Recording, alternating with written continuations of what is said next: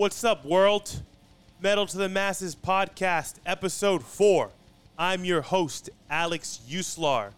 On this week's episode, I got to sit down with Walter Delgado, Wally Edge, the singer of a very well known band in my other world besides powerlifting, which is the hardcore music scene.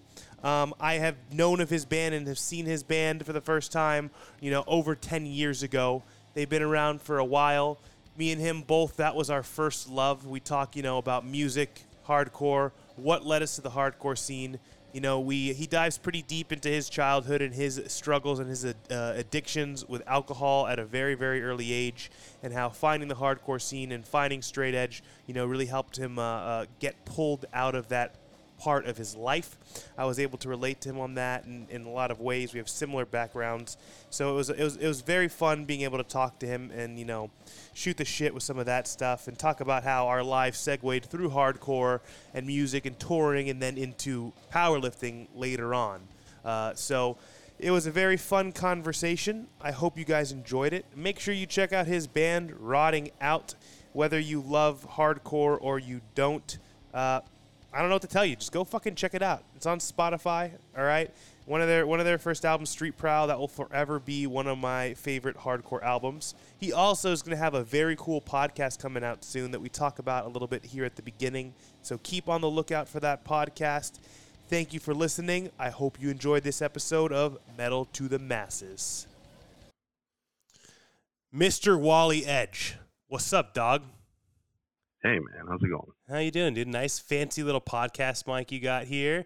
My dog's gonna get in the podcast game. I hit you up the other day. I'm like, yo, let's record a podcast. And you're like, only if you teach me how. And I'm like, hey, good deal. Yeah, let's do yeah, it. Yeah, yeah. I want to do something similar. I think there's a lot to be said when it comes to uh, music actually being told what it is, especially when it comes to lyrics and storytelling and stuff like that. I think there's a lot of artists that write kind of obscure shit, then you know, and it touches a lot of people. But I've always wanted to know exactly what that song is about.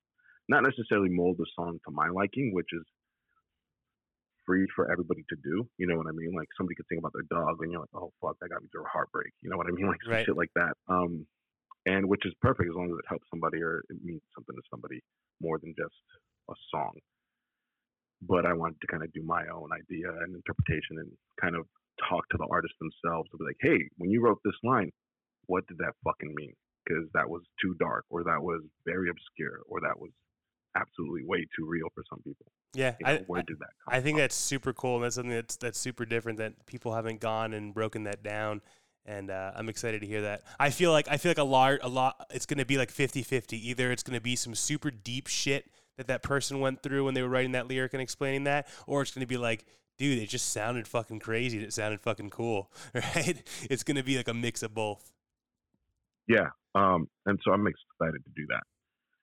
But uh, so when it comes to you, physically- let, let me int- let me intro you to my listeners. They might they Oh, might yeah, know yeah, who yeah, you yeah, are. yeah, they might not know who you are. All right, Wally fucking Edge, uh, the singer of a California hardcore band, Rotting Out. That has been around for a very long time. Coming up when I was coming up in the hardcore scene all throughout the 2000s, you guys were always around, still kicking it, still doing things. You are also a power lifter, a very fucking jacked dude, right? Just like me, big bench guy. You know? Yeah, yeah, yeah. it's taking its toll. It's taking its toll. Yeah, man, we're, we're getting old, dude. It's hard.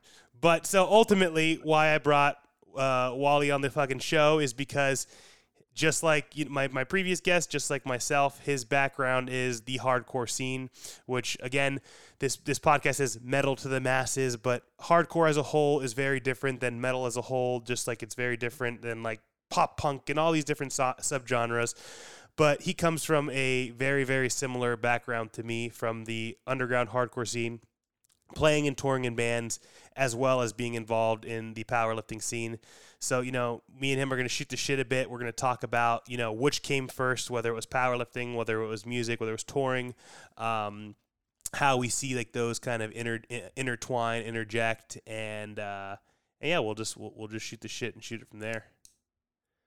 Uh, yeah, before we get started, I want to give a big shout out to John, American Barbell, by the way. Hell yeah! I saw him build that thing from the ground up, even being one of the first people to sponsor my ex fiance, who at the time was pretty um pretty strong and pretty big in in the sport. And so like it's cool to see something go from birth to like this cool empire he's built. And uh yeah, I love John.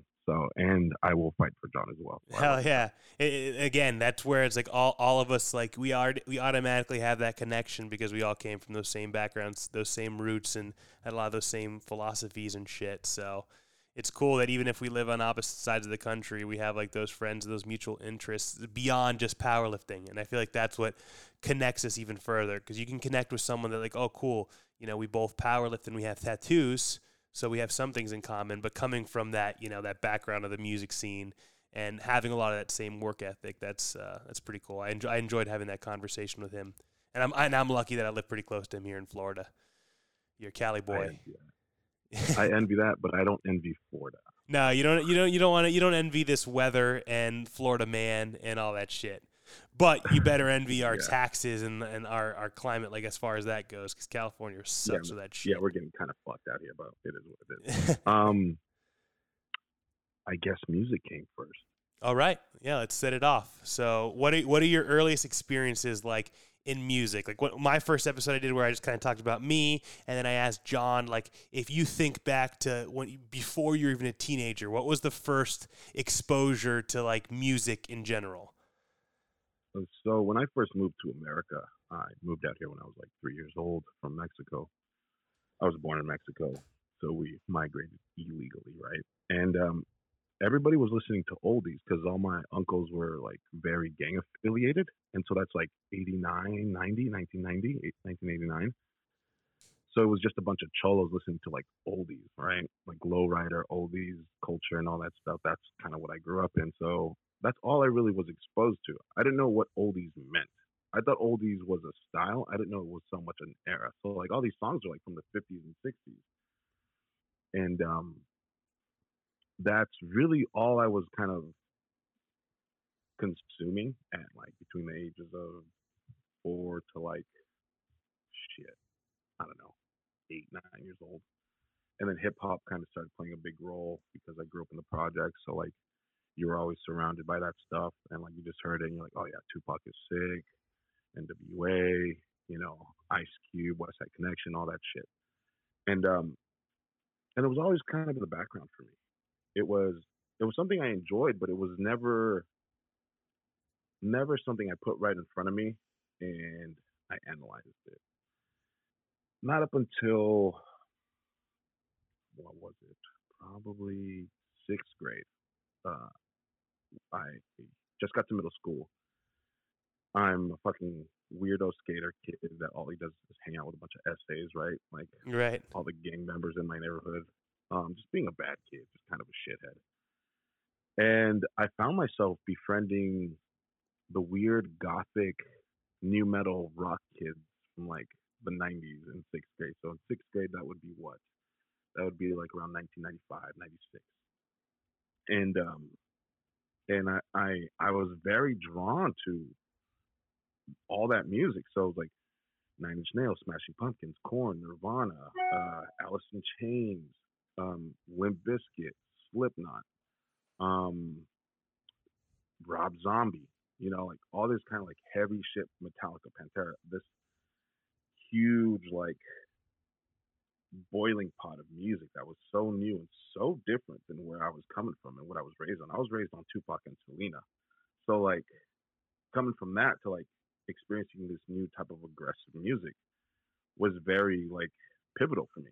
And middle school is such a pivotal time in general. Like you're you're undergoing so many just changes, the people you're around, the cultures you're around, and just being exposed to that. I feel like it it's easy just to kind of flip, right? Oh, for sure. You're you're trying to identify yourself. You're yep. trying to find your individuality. You're trying to like really find a place to fit in. You know, my uh my home life was very very abusive and uh traumatic uh to say the least. So I never wanted to be home. So I was looking for people I could recognize, you know, places I can I can call home. Um, even if that was just being on the streets all the time, you know, or going to like backyard punk shows and stuff like mm-hmm. that. You know, and that's around the time I started going to like punk shows and ska shows and metal shows. That in LA they're always in backyards, and it's never like a fit bill of genres. It's never like, oh, this is a whole metal bill or this is a whole punk bill. It's like no, here it's like everything. You'll see a ska band, a death metal band, and a punk band all on the same bill and that's just how it is in the backyard. And that's what's so cool and, about LA is that you have so much of that, you know. So everything is just going to be you can turn any corner and you probably can hear it or know that it's going on. You know, it's not that hard to find.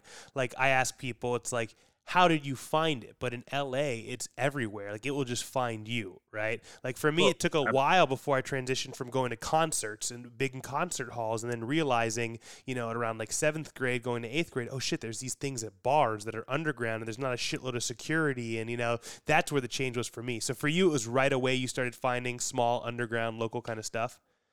Yeah, I thought that's what like, I thought I didn't even know what I, what to think because it was so like, okay, this is not what I see on TV. You see like these big concerts with big pyrotechnics and uh, big budgets, and there's like a barrier, and you're you're watching these people who are fucking iconic, right? And then you go to a backyard show, and you're literally bumping into the guitarist as he's playing. Mm-hmm. And I'm fucking ten years old, and I got a bottle of fucking Malibu in my hand that I stole from the grocery store and I'm just getting fucking hammered, blacked out, and that was that was the culture. That was that yep. was I just fell in, and I was just oh well I'm here now, fuck it, you know, and um and then you start to experience new people and like different backgrounds and and the the cool part about that is that all these shows were happening be, in, in backyards that belonged to like gang members, and they were like charged three bucks at the door. None of the bands would get fucking paid, right? Like it was just like the party tax, right? Of course. Um, they didn't give a fuck. They're just like, oh fuck it, we'll make some money, you know. And they buy beer and whatnot. Just like uh, out here, we have uh, NOS tanks. I don't know if you guys party with that shit out there. It's basically they fill balloons with like fucking NOS, and you just get high off. Oh yeah, yeah, yeah, yeah, like the, the whip from whipped cream, uh, whippets. Yeah, yeah, like of course, dude. Like, yeah, I saw I saw people my age doing that stuff at such a young age, and you know, you just kind of normalize. Yeah, right? of course. Smoking weed, everybody's getting drunk, everyone's doing like uh, for five balloons, stuff like that. Yeah, like, it's just it was it like I think back as like now that I'm an adult, I think back, I'm like, oh my god, if my if I had a ten year old son getting fucked up at a backyard show with fucking gang members, you know, listening to death metal, like I'd be like, holy shit, that is insane. By himself, by the way. Right. You know, maybe with like two or three of his friends. Um, and that's and it became addicting. Not not the drugs or that part. It was the aggression, the intensity of the music, the intensity of the atmosphere. That became addicting. And also um, having a home, right? Having somewhere that's not your home that you can be away, right?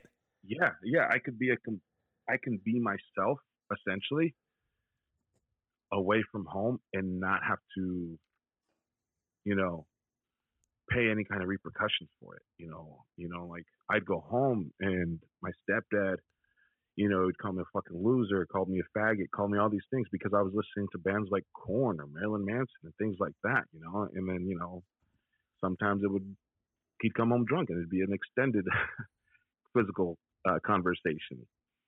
Um, and so going to shows uh, was very vital at a young age, immediate, almost immediately. And so I wanted more aggression. I wanted harder, faster, more pissed off. And then high school came around, and I had already been listening to bands like Slipknot, Slayer, and you know all of our friends were just a mixture of goth kids, metalheads, new nu metal kids, uh, punk kids, ska kids, weird like alt rock kids. You know what I mean? And uh, and it was cool. So we could all share each other's music, and there'd be no sense of judgment or anything like that. That was that was the amazing part. Um, and then a friend showed me a CD about ninth grade, and it was a camo CD. It was I just remember looking. I was like, oh, it's camo. I was like, okay, that's kind of weird and it was a band called Throwdown, and the record was called Beyond Repair. Oh, and yeah. I shit you not, the second I heard that record, it changed my fucking life. I was like, "What is this? I need to know what this is. What the fuck is straight edge? That shit sounds weird." You know, and uh, my friends like, oh yeah, this is a hardcore band. They're from Orange County. I was like, oh my god, that's like right over there. That's like 30, 40 minutes away from us. And uh, that same dude took me to my first show that year, and we went to go see Throwdown at the Showcase Theater, and it was one of the most intense feelings I've ever felt. The the chaos at a hardcore show is it, it, it's hard to kind of identify because it's it's crazier than a metal show, hands down. Every time I, I've I've worked every kind of metal show, and it's even now the intensity is so much different. The energy is so much more aggressive, and not in a violent way. In like a passionate way. Your, a, yeah, yeah, a very passionate, very like, yo, like do or die at this, yeah. at this point in your life. Tomorrow is not coming up. You give it all right now, and uh, it was cool to see bands be able to maneuver a whole crowd and just not act like rock stars. You know, like one kid could take the mic and sing a whole fucking verse, and no one would bat an eye about that. And that was that was uh that was so cool to me. Oh wait, hold on one second. Go ahead, go ahead.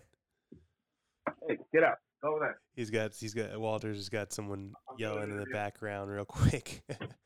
but man, I, I, this is so cool and funny what he's talking about because that culture it's something that people just don't understand unless you're a part of it, right? I mean, like yeah. it's so confusing to outsiders, right?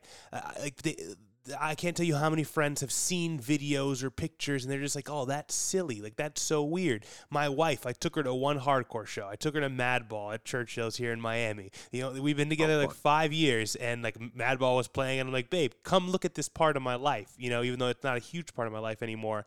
And she was just so confused and she hated it and she didn't get it and she just thought it was silly, you know? but you, you just got it, it's it, it's either something that it speaks to you and it moves you and you feel it so deep inside or it means nothing and people like you and me coming from virtually the exact same backgrounds of poverty, street life with abusive home lives. That was exactly my background as well. It was just finding this place and finding this home, right? Yeah, it's it's the uh the most annoying question I've ever had and it's like okay, well it's it's punk, but it's a little bit more. And some bands are heavy, so all these bands could sound completely different, like all kinds of genres, but they're still part of the same scene, and they're all still referred to as hardcore bands. And then we stage dive, and then we swing our arms like fucking idiots, and then we punch each other, and then we sing along and pile up on each other, and then our shit gets broken, and no one cares, and a fight breaks out and no one cares, and then everybody goes home happy. Right.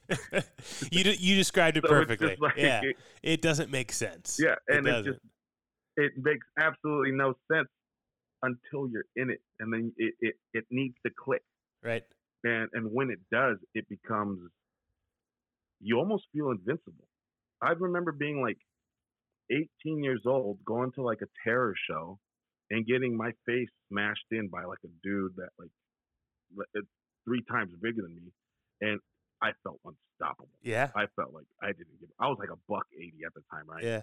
And so until the I next day, you felt it like a motherfucker, but in that moment, I, you don't feel shit. yeah, I didn't feel a goddamn thing, and I, I, I, and now I fucking I get out of bed and I pull something, right? Yeah.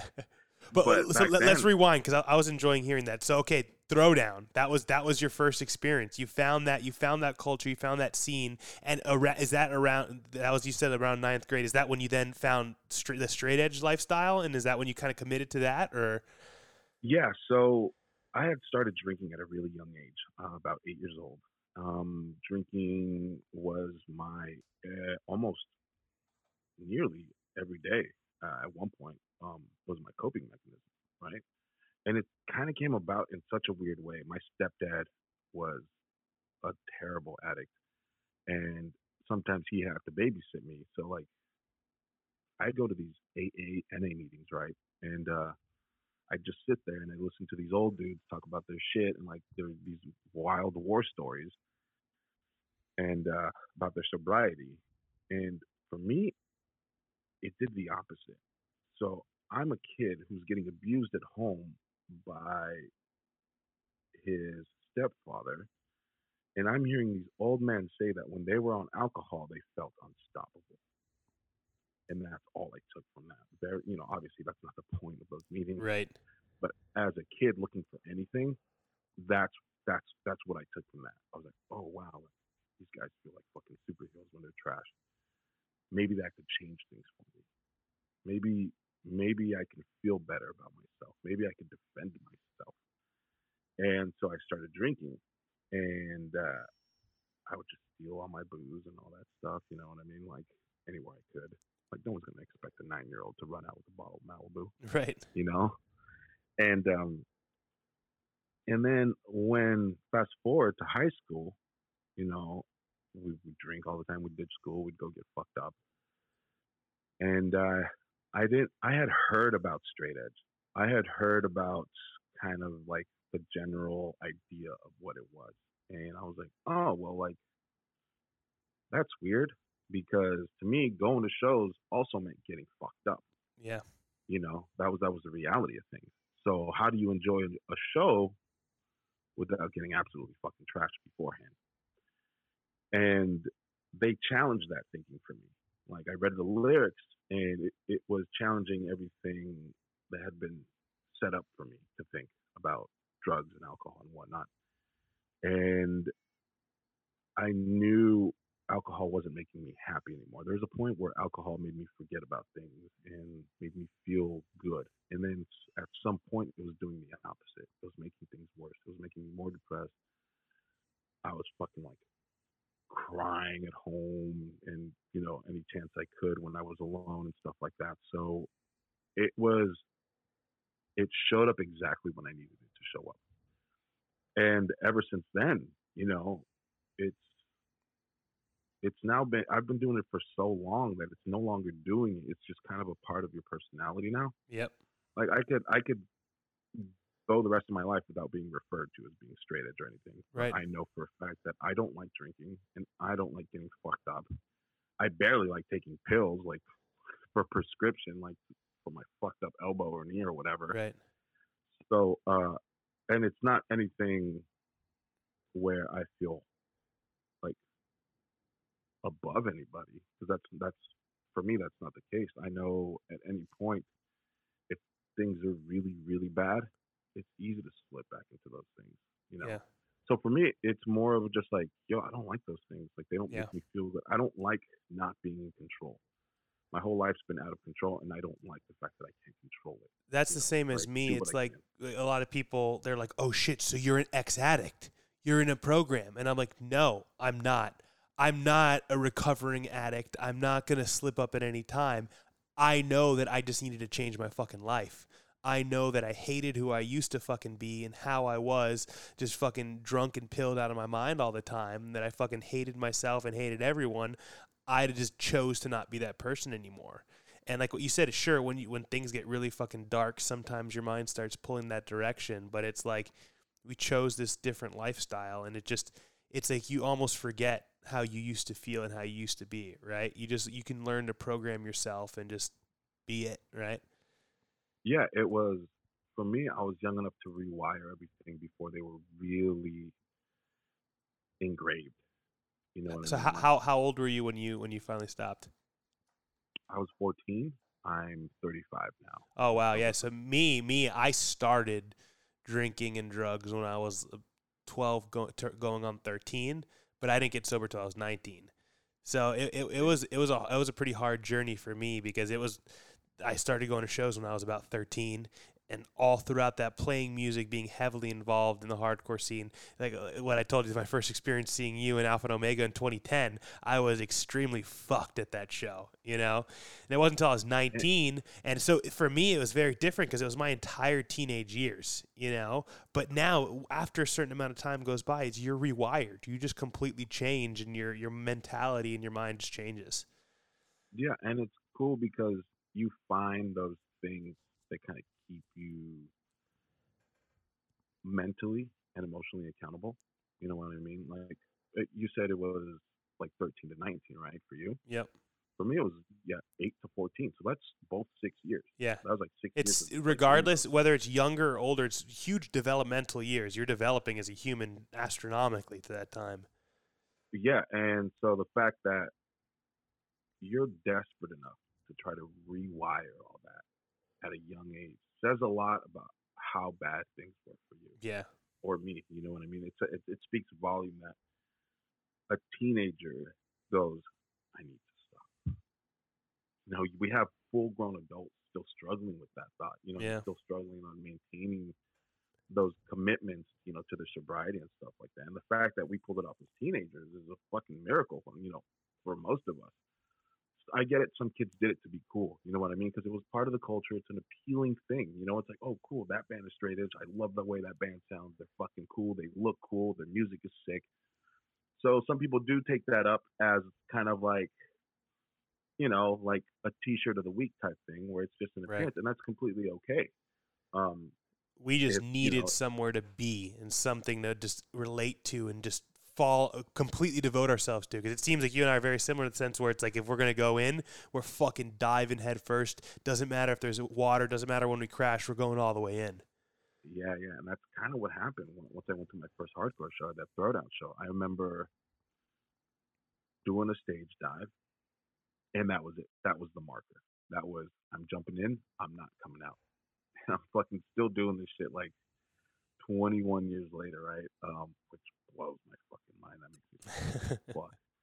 Um, and I think for me personally, the people in it the longest are usually the people that got the most out of it. Yep. So they feel like they're constantly having to give back because they took so much from it. I took so much from this music scene, and it did a lot for me emotionally and uh, mentally, and like for my life. Like I got to see the world. You know what I mean? So like, what's a fucking kid from the projects doing in Europe, singing to a bunch of Germans who are singing lyrics back that I wrote in my fucking room? right You know what I mean? Like to me, that was like that was crazy. I was like, oh my god, this is insane. What is going on? This is a movie now, and uh, uh, and it was such a weird, like euphoric feeling, and like you almost feel undeserving of it because of how your life has gone prior to that. Oh, dude, I, I feel that way all the time. But for me, it's a little bit different because I I slowly started backing out of hardcore, not just because I wasn't passionate about it, but because I found something new, which is lifting. You know, which you also had involved in your life, but me, it became my career. Right? Music ultimately still stayed your career, but all the time, man, I have those moments of like, is this fucking real? Like, do, am I really fucking living this right now? Do I do I? I don't fucking deserve this. I was a fucking sack of shit. You know, like how is my life this now? Right? It's it's fuck- it's crazy. It's crazy. But it's like Yeah, people like you and- and me. It's like we're able to truly appreciate and cherish those moments a lot. You know, like definitely not take it for granted. yeah, you learn to sit in it a little longer than most. You know what I mean? Like, even though that I that that that that voice in the back of your head is telling you this wasn't for you, this was for someone else. You got lucky. Right? You know, you still go, well, fuck it, I'm gonna sit in it. Yeah. now, Bet. Yeah. I don't know when I'll get this feeling again, or when I'll get an opportunity like this again. So you you do your best to kind of savor and chew the meat, and really just like taste everything. Um, and you know, what was it? Twenty. Two, oh, 2008. Yeah, 2008. Rotting Out wrote the first demo. I had played guitar, and it, we I had started bands before that, and you never expect anything to take off. Of course. You just want to yeah. play with your fucking friends. You want to play a couple shows. You want your friends to mosh, and you just have a good fucking time. I Maybe you'll go from LA and do a little California tour and shit and spend all the money that You you, made working at your fucking minimum wage job to be able to do it, right? But you had a blast. You had a blast with your friends. Yeah, yeah. If we were if we were lucky, we played outside of LA. Right. You know what I mean? We if we were really lucky, we played outside of the state. Right. And um, our singer in 2010 decided he was going to quit. And uh, So let me pause you there right, real quick. So Rotting Out, the, the band that you're still a part of, this is 2008 when it was conceived. Were you were you working out at the time yet? Had you found powerlifting or had you found anything like that yet? No. Okay. What I had been doing, I had been going to the gym because I was I I tore my ACL BMXing in high school, right? Okay. And the doctor says, "Hey, dude, you kind of have to strengthen everything around that, and you know, in order to function decently." And I'm like, "Oh, okay." So no I didn't realize sports or anything throughout high school, just some BMX and hardcore. That's it. Yeah, skating, BMXing, and fucking being a shithead and Yeah. going bet. to shows. You know what I mean? And uh, and I was like, all right, cool, fuck it, I'll go to the gym. And then I started going to the gym like lightly, you know, like just some bro shit. Of course, you You just know do a couple machines, you get a pump, you think you're a sick dude. That's it. Yeah, you go sick. I, I hit, I just hit the fucking sixty pound dumbbells on the press. Yeah. Fuck yeah, Yeah. I own this place. Dude, I remember b- before uh, I actually got into powerlifting, when I, I, I started working out when I was 19 to get sober, and I was same thing, just going to the gym. Like I could hardly even bench, I couldn't even bench a quarter. I couldn't even bench 95 pounds, but I was I was loving it because it was giving me something to do. And I, I remember, dude, before shows, I'd be waiting for my friends to pick me up, and I'd do like 100 push-ups, so I get a sick pump before going to the talent farm or whatever it was. You know, I just felt like such a sick dude now. With your fucking kids like us shirt. yeah, dude. right? That's it, man. Um, and uh, uh, and yeah, that was the general. And I, you know, and I, I did a thing where I picked up the fucking Encyclopedia of Bodybuilding by Arnold. Right. Kind of read through all that and shit like that, and um, and then um, Rotting Out was touring. I had started singing in the band because they would our singer just bailed, and I had to take over. Uh, not optional. I didn't want to take over. I was looking for other people to replace us or replace him, and uh, my drummer threw the idea up. He's like, "Oh, what if you do it?" Just because he had seen me do guest spots for like my friends' bands at random shows, and he's like, "Oh, you kind of have like a good vibe." I was like, "Oh, I was nervous as fuck." I was like, "Dude, I don't want to do this. This shit made me sick to my stomach." Like, Right. Like I was like, "Fuck it, we we don't have much to lose. What's the worst? We start another band, you know." And so we wrote that record, and I kind of put everything on the table at that point. You know, it's that same mentality, all in Yep. you just dive in. You got to do it. If you're going to do it, you're going to not hold anything back, and that's what I did. And we were very privileged to get the momentum we got to open doors and opportunities for people to not only listen to us more, but to be more supportive than ever. You know what I mean? Like the stuff I wrote about touched on a lot of topics that I haven't heard before, and I wanted to bring attention to that because it was very, very vital to my life. And um, I didn't expect I didn't I didn't write lyrics to help anybody. I wrote lyrics selfishly because I had to get it out. I couldn't contain certain emotions anymore, certain stories. I had to just put it on paper, and I didn't care what happened and what it turned into. Look, luckily for me, people found those things, and I'm so glad they did. And because you don't want to go through this world feeling like you're alone in everything. You're gonna be alone in some things, but in pain, that's the one thing you don't want to feel alone in. Even when you do feel absolutely isolated and away from everything, you feel like a fucking alien to everyone. You know, even probably even your own fucking body. And uh, you know, it's cool when you when music can tap into that and lets you know, hey, you're not the only one, man. And you go, all right. And that's why we listen to the fucking sad shit we do, and we Yeah, listen man. to it on repeat because it, it it it touches us a certain way to where it speaks to us. It speaks louder than anything has before, and that's for me at least. That's how important music became to me. Um, and then I toured with Harm's Way, and it was a Rotting Out Harm's Way Foundation tour. Whew, what a fucking lineup, dude. What a Right? what a great time in the hardcore scene. What was this? Probably 2012, 2013, something like that, maybe? That was 2011. 2011, The yeah. summer of 2011. It was hot as fuck, and um, we actually played somewhere in Florida, a couple places in Florida.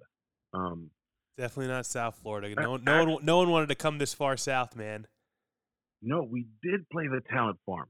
That tour didn't go to Talent Farm. Yes, we did. Yeah, Yo, it did. You're right. You're right, dude. we It's it's so hard for me to remember a lot of the shows pre sobriety because I was so just fucked at all those shows. yeah, man, that's right. Yeah. I remember that tour. Yep. yeah. We played the Talent Farm, and I had been talking to James. He seems in harm's way. Super jack dude, right? Yeah. Oh yeah. This dude looks fuck. I was like, this dude looks fucking hard. Hell yeah. I and I had to pick his brain. I was like, yo, what do you do? Like, what's your routine? What do you He he was like the only really jacked uh, front man in hardcore at the time. Right. Absolutely. Yeah. hundred percent. no one like him. Like the closest thing to that was like that dude Joey from like uh uh Righteous Jams. But he was like a skinnier, just arm buff guy, right? Yeah, for sure. Yeah. More of like just more of a fit dude. Um And then the bury your dead guys, but they already weren't playing as much hardcore at that point, and they were more mainstream No. and shit like that at this point. But yeah, yeah. It's like if you guys don't know who Harm's Way is, literally just look them up. Look up videos from around this time, 2011, 2012. And the, every single video, the singer, you'll just see him shirt off at the beginning of the set, full frontal tattoo piece from his chest down to down to his hips, and just fucking jacked, looking like he literally just got a huge pump the entire time he's on Yeah. stage. And all of us, all of us were just like, "Whoa." We should start working out. We want to be that big, right? Absolutely. 100%. Absolutely. Um, and I spoke to him. I was like, "Oh, dude, like, what do you eat?" He's like, "I eat McDonald's." I was like, "You fucking shit!" Like, I'm over here looking at bread and getting fat, right? Right. And and then he's like, "Oh yeah, like I powerlift." I was like, "Oh, well, tell me more about that." And he's like, "Oh, you know, he talks about the big three and and whatnot, and like how he's done competitions and stuff like that." And I was like, "Oh, well, what do you do at competitions?"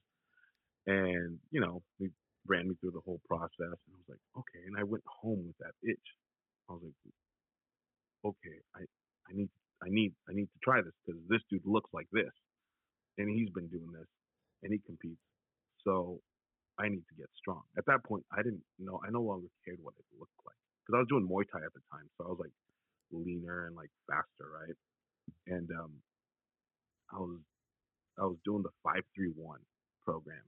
That's where I started Um, too, man. That's exactly where I oh, started dude, also. I I swear by that program. Hell man. yeah.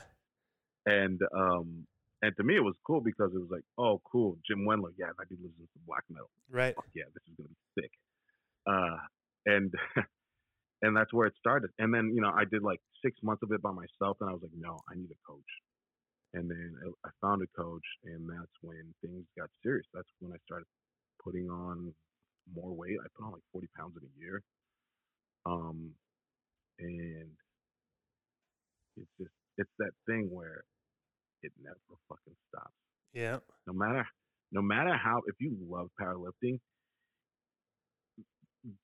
not doing it is not an option even busted as fuck back broke arm snap you're still trying to find ways to crawl into that fucking gym to try to maintain whatever it is you had or what very little you could. And it's this almost masochistic thing where even when you are healthy you push your body to these like these thresholds. And it's almost like you're punishing yourself for thinking you're not good enough. Well, dude, I'm just going to circle that back around real quick because that so much of what you're saying, it, it circles back to the hardcore scene. Exactly what we talked about going to shows, feeling invincible, getting literally pulverized in the fucking face, and you keep going. You, you don't fucking walk out of the pit when your nose is bleeding and stop. You just keep going and you keep fucking pushing because you just feel that energy. And I feel like it's the exact same thing in the gym, right? It's, it's that same just masochistic, just insane mentality that we have. yeah it's like you know at a show you'll break your nose i've fucking busted my nose so many goddamn times all you can think is fuck my shirt's bloody you know what i'll just get another shirt on the way out Right? you're not even thinking about your goddamn nose Right? you know, and in the gym, you go, oh fuck, I failed that. All right, you know what? Next time, I'll I'll do it like this. Right? And you're not even you're not even thinking about the fact that you failed. Right? You don't even care that you failed. You go, how do I do it better? Right? You know, and so I think that sets people up mentally to pro- progress in things outside of that. Like failure is not scary to people like us anymore. You know, it's been so in our everyday, like whether it's like a physical failure or an emotional failure, and you just kind of go, yeah, that's life, man. It, it is what it is. Get the fuck up. Let's keep going. Even when you want to lay down and die, your body won't fucking let you. And it's this weird internal like conflict now. You know, you're like, I just want to fucking leave. I want to fucking die. I, I don't want to fucking be here anymore. And your body's like, well, too fucking bad, dude. Let's keep going. You got another set. That's it. You know? Yeah. And uh, um, that's kind of where I'm at right now. I I I fell chasing my dog last November, and I think I injured my tendon in my elbow, right? And it got fucking swollen. There's like a cyst in there now. I just got it checked out because what did I do? I kept fucking pushing through like a dumbass. Right. I was like, cool, sick, 500 for a double. Mm, that didn't feel good. Racket. And uh, I go get it checked out. And yeah, my tendon's like partially torn. So I was like, all right, cool. Now I got to sit this out. What can I do? Oh, cool. I can squat. Cool. Boom. I have that knee that I spoke about uh, with the torn, torn ACL slips. So I tear my meniscus a little bit. Luckily, it was torn before, so it was just it just slipped out and swelled up. Okay, now I can't squat. Well, I can sit here and cry. It's not going to do anything. I could just mope, feel bad that I might lose some strength. Well, that's nothing new. That's happened before. We've torn a pec, we've torn a glute, we've strained an adductor. You know what I mean? Like you, like you It's the name of the game, You- man. It's uh, Yeah, uh, you, you fucking name if you're not getting hurt, like you just haven't been doing it long enough. It's it's bound to happen. No matter how smart you train, no matter how stupid you train, aches and pains, little things are going to come up, come up, and they're going to happen along the way. It just And most matter. It's it's a matter of your mental game and how you approach it. And it's like that's why you got a lot more skin in the game. You've been doing it long enough because those first couple times, man, it fucking hurts and it mentally brings you down. But you know that it will circle back around. and It'll be there after the fact, right? Yeah, and uh, like most of the time, it's not on a big lift. It's like a warm up. Right. You're doing like a warm up, and you're like, "What just happened? Why? Why did that just happen?" And you're more annoyed than you are like injured. Right. Um, but once again, like, there's that. What can I do? How do I keep doing this? How do I keep moving? How do I stay strong? What can I strengthen? Okay, I can do back. I can strengthen my back. I can strengthen my glutes. Okay, I have to do rehab on the knee. Okay, what else can I do in my other leg? Oh, I can do hamstring curls. You know, that's not going to affect my knee. I can do um, I can do bicep curls. I hate bicep curls. Fuck it, I can do it. You know what I mean? Like, you're looking for every option at this point to keep going, to keep maneuvering, to keep lifting. Why? Because for some reason you're now addicted to this. yeah. You're it's no in- longer it's, in- doing. it's part of your identity, man. It, you- you're not just going to remove this part of your identity unless you're going to remove it and replace it with something else, right? And, Yeah, I, and- I haven't found anything else that came came along, so it's like that's your identity, man. Simple as that. Yeah. So now I'm balancing powerlifting and touring. That And that's that is- exactly that's what I want to touch on. That's what I want to talk about. So rewind it back. Uh, 20, 2012, 2013, you found powerlifting. You're getting passionate about it. So how, how do you do that? Because you've been actively touring. Rotting Out has been active for 10 years now, right? You guys haven't really slowed down or taken any breaks. You guys are writing albums, touring, writing albums, touring, little breaks here and Yeah. there, but nothing crazy. Yeah, no. Um, so like from like 2012 to 2015, we were just grinding. We were just mowing through it four years straight. Um, and so I had to find a way. I had to find a way. Okay, cool. What power gym is near here? Um, oh, there's one in the city over. Okay, I have to wake up before my band wakes up. Drive over there, bang out my main lifts and maybe like two accessory lifts within like an hour, hour and a half. Get back, shower, get in the van, drive to the next city. Right? I got to survive off gas station hot dogs and beef jerky. I hope there's good catering at the venue.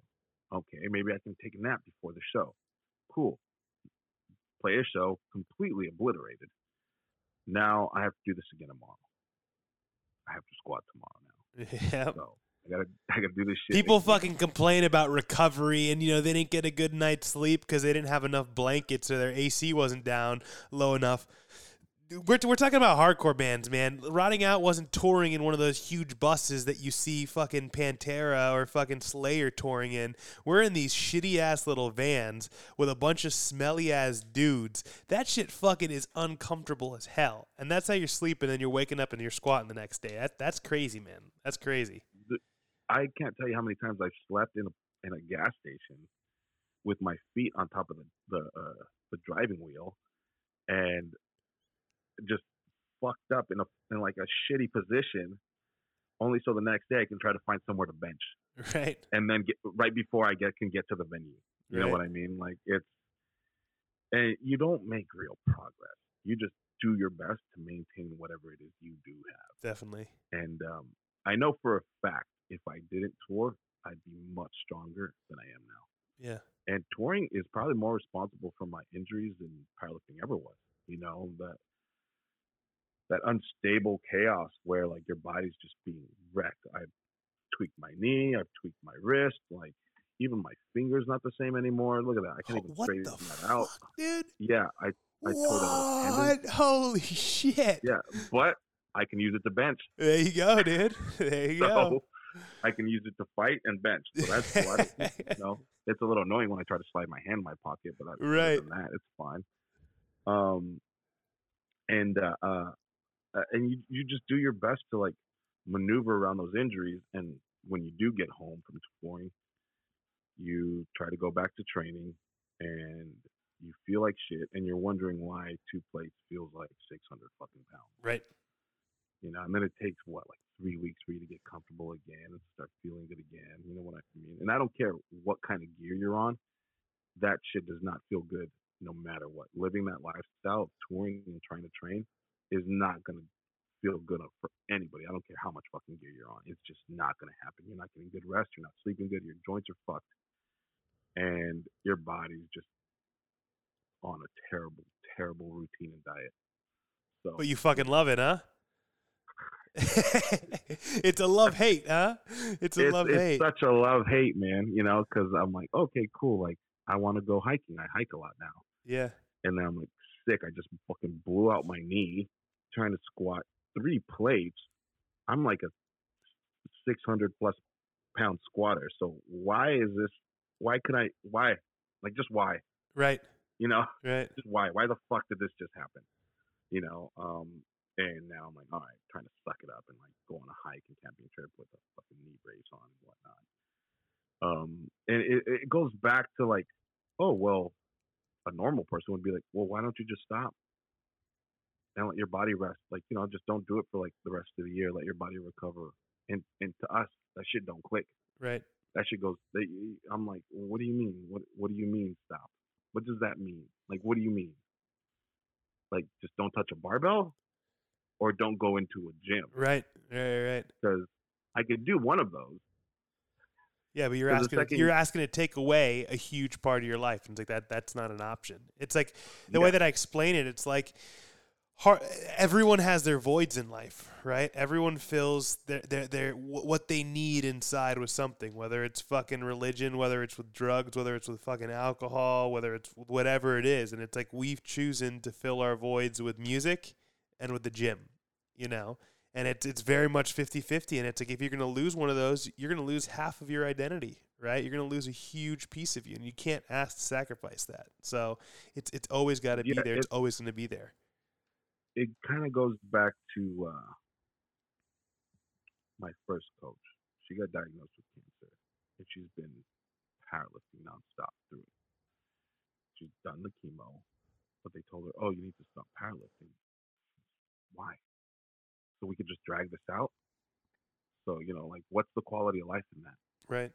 You know, do you want to just sit on your ass and die, wait to die, or do you want to do what you keep loving to do? You know what I mean? Keep doing what you love to the best of your ability, despite what that may look like. You know what I mean? That, that and that goes back to the quality of life. No one should tell you how to live by their conditions, because that's just not that's just not happening. You know what I mean? I'm not going to sit here and tell somebody, oh, you should live life like this. You'll probably be happier. No, I don't know you. I don't know what you've been through. I don't know what your body is like. I don't know how you respond you know, how you respond to things mentally, emotionally, spiritually. I don't know those things. I can't recommend my lifestyle, the things I do to you. All I can say is, I did this. This is where I come from. Maybe that might touch something. Maybe. You know. But the fact is that we're two different people. And your experiences are much different than mine. We could both put our hands on the stove and get burned, and we're both going to have two different reactions. That's the reality of it. Even if we experience the same things, our reactions and our response to that are going to be different no matter what. And so, anytime people ask me, "Oh, what do you recommend?" It's like, "Yo, I I, I don't know, man. I really don't." Because to me, if I a lift, it's not the end of my day. I go, I'll get that this week. Not a big fucking deal. I'll get that the next time around. As to where someone else, it can just obliterate their whole self esteem. I've seen it. You know what I oh, mean? Oh, of course. No, and, and look, man, that that speaks to you ton as a person and your mental fortitude. And I feel like it's just it's like what you've learned from what you've had to endure in your life. You know what I mean? Like you've been beaten down and you've been fucking broken, and you can choose to let small things beat and break you down and you know torment you. But it's like you know you've been through so much worse, and this isn't the fucking end of the world, and things are still fucking good. You know, so you're you're choosing to focus on that on that positive and just it is what it is, right? Yeah, and with that is like there's actually a good experience I had about 2019. I was prepping for meet, and I was, you know, you do the thing where you start wearing your your gear and like your singlet and stuff to the gym just to like get comfortable in it. And um, I was deadlifting, and it wasn't anything crazy. It was probably like 635 or anything like that. You know what I mean? And uh, I went down, I pulled sumo, and then I set up, I braced, and I knew exactly what I did wrong, but I didn't think it was going to be a big deal. What happened? I couldn't get the bar past my knee. I put it down. I said, fuck. By the end of fuck, I had passed out. Nice. I passed out completely. The best part is I never live stream anything on Instagram. That was the first time I decided to do it. Are you doing Instagram live? Yeah. Sick, dude. and I fucking passed out on Instagram Live. And uh, you know, my gym partner uh, Ashley, she like runs over and like unbuckles me and stuff like that, and like, and I wake up and I'm, I just laugh. I'm just like, oh fuck, that probably looked ridiculous. And, and that's just my response. I think you know, to me that shit's funny. Like, oh, you goofed. Yeah, see, that's what happens.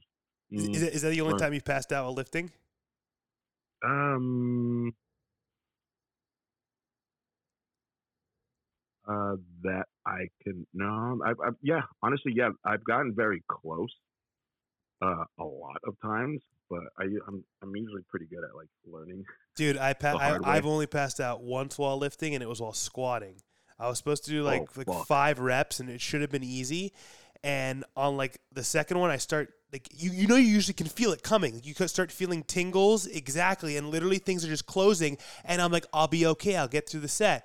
I go, I do a third one, and like it goes, it starts going completely, and everything black, and my legs just went numb. And I fall forward. Luckily, I had safeties. The bar catches in the rack, and I just fall on the floor. And next thing I know, everyone's around me. They unflick my belt. I'm like, holy shit. That it was fucking terrifying. And I got I got fucking bad knees. Luckily I had the safeties to catch me and the bar didn't freaking pulverize me, you know? That shit's scary. Yeah, and then yeah, it is. Yeah, so like I, I I sat there for a minute and I was mad. I was like, what the fuck? I was mad at myself because like I don't breathe that way. Why did I do that? Why did I decide to go through with it, knowing damn well that's not how I approach the bar and whatnot? I was like, you know what? Fuck it. I had my friend at the gym. I was like, hey, uh, just spot me just in case. And they're like, you're gonna do that again? They're like, that didn't go past your knee. Like, it didn't even touch your knee. I was like, yeah, but I know what I did wrong. Like, I was like, yeah, whatever. Yeah, that's fine. And I fucking smoked it. Oh yeah. You know what I mean? And I- and I was like, yeah, okay, good. I'm happy with that. But once again, that goes back to that fearlessness and knowing that failure is part of the process. fucking up is part of the process. I I refuse to believe that people who are the greatest didn't fuck up on the way there. You know what I mean? And fuck up a lot. And uh, I, I, I, I, and that drive that sets something in you. It turns something on that pushes you past those points.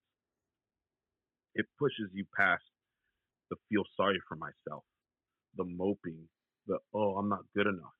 Just fuck. That's um, for me. That's why I powerlift. Because my whole life I felt like I wasn't good enough. Oh, what? Maybe 600 pounds would be cool. Maybe that'll be enough. Nope. Nope. Maybe 650. nope. All right. Cool. I'm in the 700 pound club. Like I can deadlift 700 pounds. Yeah. Like I should be. I, I feel I'm good enough now. Fucking nope. Yep. And but that's that's that's my reality. You know, that's that could be different for someone else. And you're always reaching for these kind of like things that are just outside of your reach, but you don't stop reaching. No, you don't stop. Um, because you don't know how. Right. You know, you you don't know how to stop pushing. Some people like trust me, man. I want to lay down and fucking die countless times, and my body just says, just maybe tomorrow, not today. Right. And I go, fuck, man. All right, like mad as hell.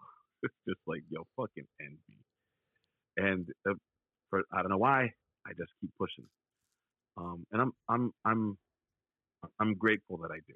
I'm grateful that I have that in me to just kind of just keep pushing past the ugly. And I think that comes from music. I think I carried that over into powerlifting from music to where this is bigger than you. This is not just you in this room. This is more. Because despite that fact that I might be doing these lifts to feel something for myself, you know, maybe like feel accomplished, or maybe I just had a bad day and I want to fucking just unload, just drink way too much coffee, get fucking geeked, and just go for a PR. You know what I mean? Like, despite that, all those things are for me. I think people are observing, no matter what. I pay attention to young lifters all the time in my gym. I'm always watching, and you can see who's got that in their belly, who's got that grit just in there, and who doesn't. And you kind of feel bad for the kid who doesn't. You know, like I'll see a kid just trying his fucking best to grind like two plates, and the motherfucker, the motherfucker just cannot. Right. You know, and like you as like a a, a seasoned lifter, you're like motherfucker, just put it down. Right. Stop. Right. But, he doesn't. Got the fire. They got the fire. Yeah. he yeah. keeps pushing, and he's mad, and he keeps pushing, and you know that right there is what separates a lot of people. That he's not scared of failing. He's upset at it, but he's not scared of it. And then there's other people where they're very strong and they miss something that was programmed, whatever the excuse was bad sleep, diet, drugs, relationship, you know, depression, whatever. And it just obliterates them. You don't see them for a few weeks. And then you just kind of know they're not cut from the same cloth and that maybe things just don't click with them like that. And you know, and I'm not saying that that's wrong because it's not wrong. I'm just saying that I have the privilege to accept failure as it is and keep going. You know, and that's that all comes from shows, man. Like getting fucking knee in the eye and just going. Yeah, I'm sure people are, are willing to help you if you go outside and be like, hey, like my nose is broken. Hey, I just lost my two front teeth. You know, like people are willing to help you, but like you kind of go, that's fine. I need to stick this out. I need, I need, I need to hear the song I came to hear. Yep. You know, the song that's gonna push me, push me past all this. And um, and for powerlifting, that's that's I, that's kind of like what just amplified that feeling as well.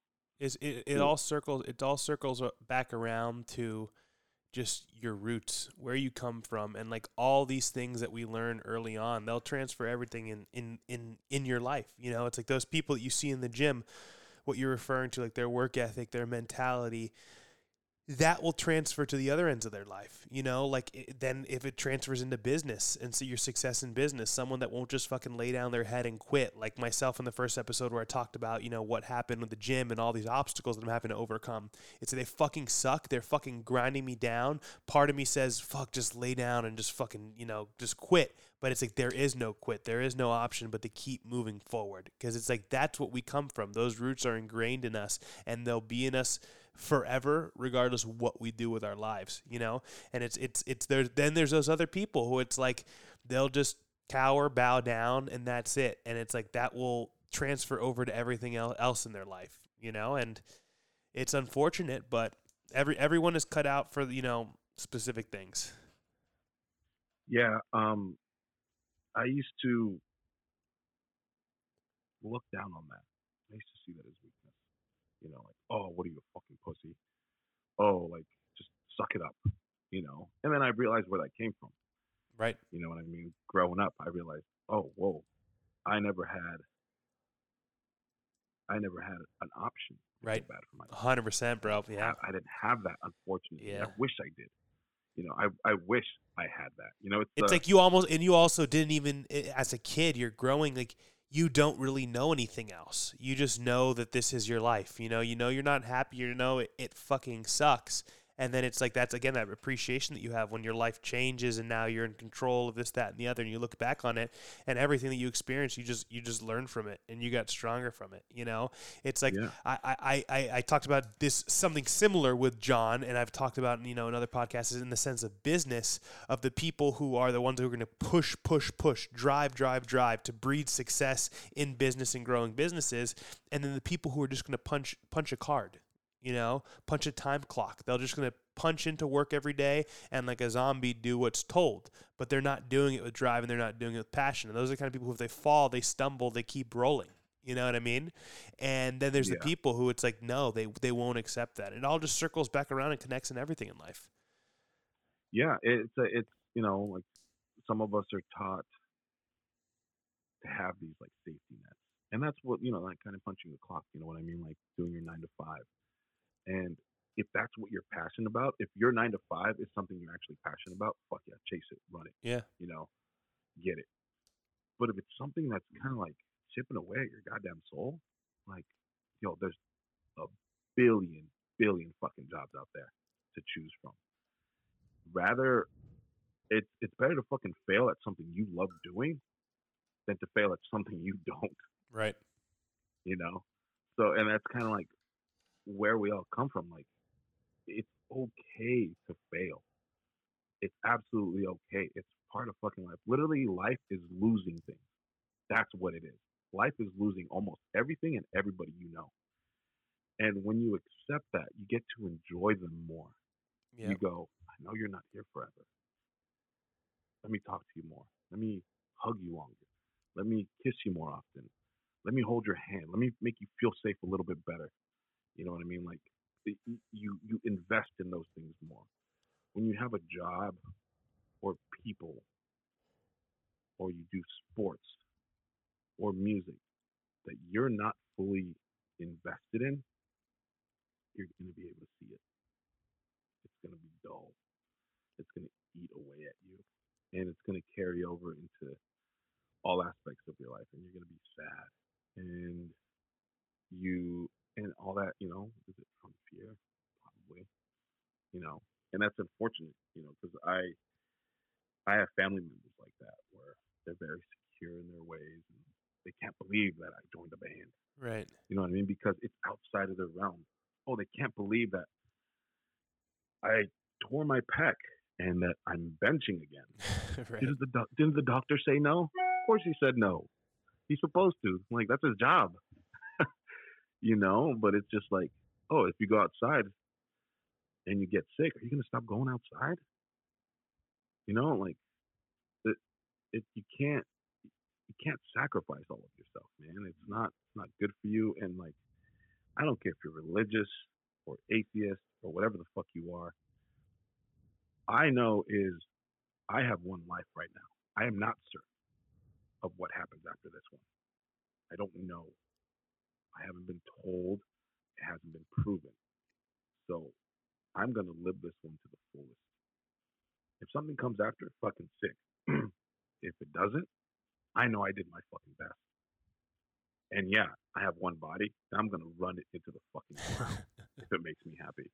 and that's yeah. the reality because if that's the price to pay for my happiness, absolutely, any fucking day. You know, um, it's just really up to people on how much they're willing to sacrifice and what they're letting get in their way. You know, fear most of that time. Yeah, man. Dude, that was that was cool, man. This is uh this has been fun, man. We took it we took it pretty deep. I think people people don't realize where how the roots of your life can they, they, they define you and they express into everything that you end up doing in life and they set you up for failure, they set you up for success, but ultimately it's you and I have such similar mentalities. You gotta you gotta appreciate your your past, respect your past, and just and just ultimately learn from it. You know, everything that I went through, I, I don't, you know, look at it as poor me, poor me. I had a terrible life and I had an abusive stepfather and I had nothing growing up. I was like, you know what? Those all those things made me stronger. All those things brought me to where I am today, and all those things are going to give me that work ethic. And it's uh, it's always fun and cool to sit down with someone else and like what you said, listening to music, whatever it is, but seeing that there's people out there that are just like you and then people who aren't like you at all also. But seeing those people that are just like you and being like man like i get it you know? Yeah, um, it's uh, it's vital. Human connection is vital, and even though I'm quite the recluse and uh, introvert, I still like connecting with people, even people I may not like their political views on, their religious views on. You know what I mean? I try to open my mind to where they come from. yeah You know what I mean? I try to understand. Well, why does this person think this way, or why does this person believe this in their heart? You know, instead of quickly going, "You're wrong." Shit, they might be wrong, and if they are, that's fine. They're fucking human. You know, I'm not perfect. Like, not not in the slightest bit. And I wouldn't want somebody to come at me without understanding what happened to get me here. yep Um, so I think that's why if anybody is to take anything from this, is that maybe the people that are scared need a little boost. Need to be told, hey, it might be worth it if you want. You know, it's okay to be scared. It's absolutely okay to be scared. It's letting it restrain you, keeping you in that same pocket from moving forward. That's the problem being scared is not a problem. I've been scared most of my life, man. But it's you can choose to use push. fear as a drive yeah it's that push Yeah, choose to use fear as a drive don't use fear to curl up in a ball and die right yeah, it's that push, you know, that you just better to find out, oh man, that didn't turn out that well, than to, well, what if? Yep. Maybe I should have. Well, I never really did, but I wonder what, you know, all these questions of just what ifs. It's better to find out and be like, wow, that smacked me in the face. Okay, that's fine. I know what that is now. Yep. Instead of maybe I could have been good at that. Maybe I could have been enough. And that's really what it all comes down to.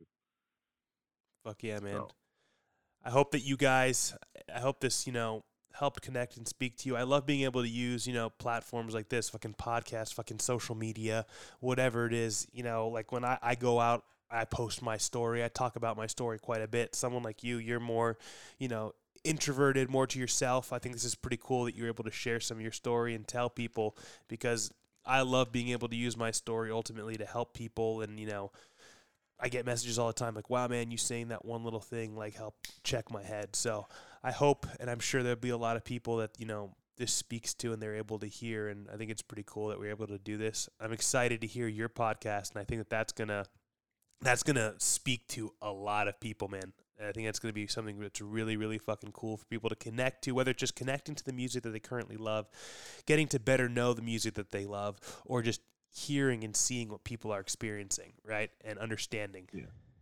mostly the people that love those bands are already kind of invested in those bands, Yeah. right? Totally. My goal was to show it to people that never had access to that.